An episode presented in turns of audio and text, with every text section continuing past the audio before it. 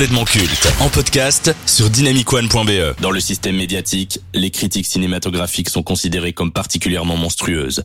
Chez Dynamic One, l'équipe de complètement culte, qui tente de faire face à ce fléau, a créé une unité d'élite, appelée Vidéo Club, pour les incultes.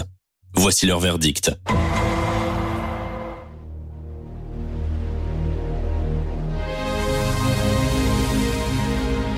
Quand on regarde des shows de la WWE ou d'une autre fédération, on envie les lutteurs qui performent dans les rings. Ils ont la notoriété, l'influence, l'argent, bref, la vie rêvée. Mais ce n'est qu'une partie visible de l'iceberg. La grande majorité des catcheurs n'arrivent pas à vivre de leur passion au point de devoir cumuler plusieurs boulots. De plus, lorsque vous débutez, vous luttez dans des gymnases devant une poignée de spectateurs. Vous êtes payé une misère, mais pour autant, vous ressentez la satisfaction de faire ce que vous aimez.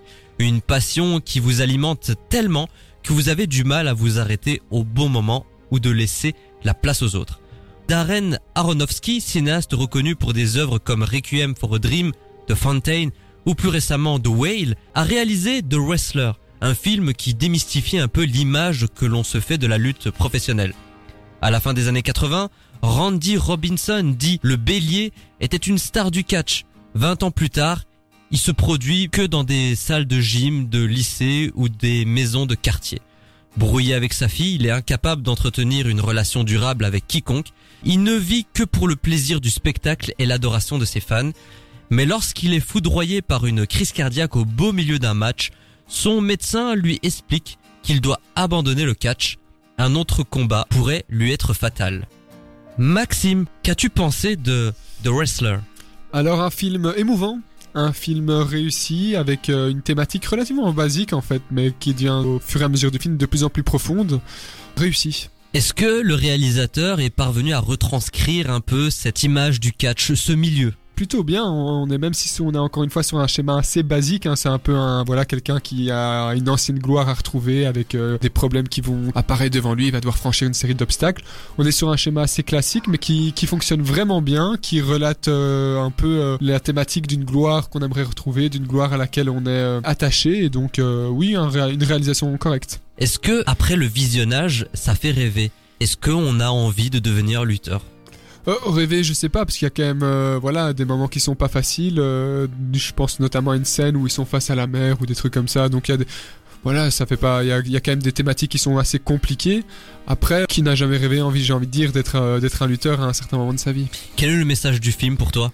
Ah, c'est une bonne question ça. Parce qu'en vrai, ça parle de renouer les liens avec sa famille, que la passion c'est plus fort que tout. D'ailleurs, il a un peu bousillé les relations qu'il avait avec sa fille à cause de ça. C'est ce que j'allais justement dire. Parfois, en fait, pour arriver à la gloire, il faut faire beaucoup de sacrifices. Le sacrifice passe parfois euh, même par la famille, où on voit qu'il a pas beaucoup de lien avec sa fille, c'est très compliqué. Euh, bien qu'après euh, il sera biboche euh, si j'ai bien compris le sens du film. Mais, le long métrage aborde quand même la thématique de ces personnalités, de ces gens qui ont du mal à s'arrêter. Il avait quand même une cinquantaine d'années, soixantaine d'années, et il continue de lutter. Il ne veut pas s'arrêter. Ça me fait penser moi à toutes ces stars vieillissantes. Ric Flair, 75 ans, qui continue de lutter. Ça c'est quand même chaud. Sting à la AEW, malgré des blessures très graves au cou, est parvenu à remonter sur les rings à presque 64 ans.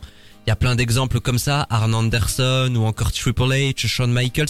Tu penses quoi de ces lutteurs qui, malgré leur âge, continuent de faire leur métier? Moi, je pense déjà il y a deux catégories. Parce que Ric Flair, qui a 75 ans, déjà, je trouve qu'il paraît qu'il en a 90. Enfin, moi, je trouve au niveau physique, euh, il ressemble plus à grand chose. Triple H, c'est encore aussi différent. C'est il a des problèmes cardiaques, si je me trompe pas. il, lui, a, il a dû vraiment arrêter sa carrière. Mais donc, moi, je pense que dans la mesure du raisonnable, les vieilles personne entre guillemets, comme ça a pu être le cas avec euh, John Cena et avec Steve, euh, Steve Austin.